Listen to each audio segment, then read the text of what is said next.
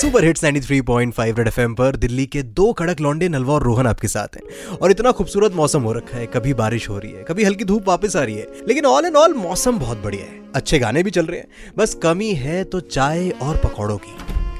ये दरवाजे पे कौन आ गया? अरे ये तो लल्लन लबाबदार जी आ गए। आइए आइए। चल बेटे साहब छोटे कढ़ाई चढ़ा के पकोड़े चाँद जुगरबर्ग ने लगा लिया थ्रेड की दुकान। और इस साल तेरह जुलाई को लॉन्च होने वाला है तीसरा चंद्रयान। छोटे यार, काम ही नहीं कर रहा है तू। छोले के साथ हैं कुलचे भटूरे लेकिन बारिश की वजह से दिल्ली एनसीआर के गड्ढे भर गए पूरे। तू क्या देख रहा खड़ा खड़ा काम कर ले।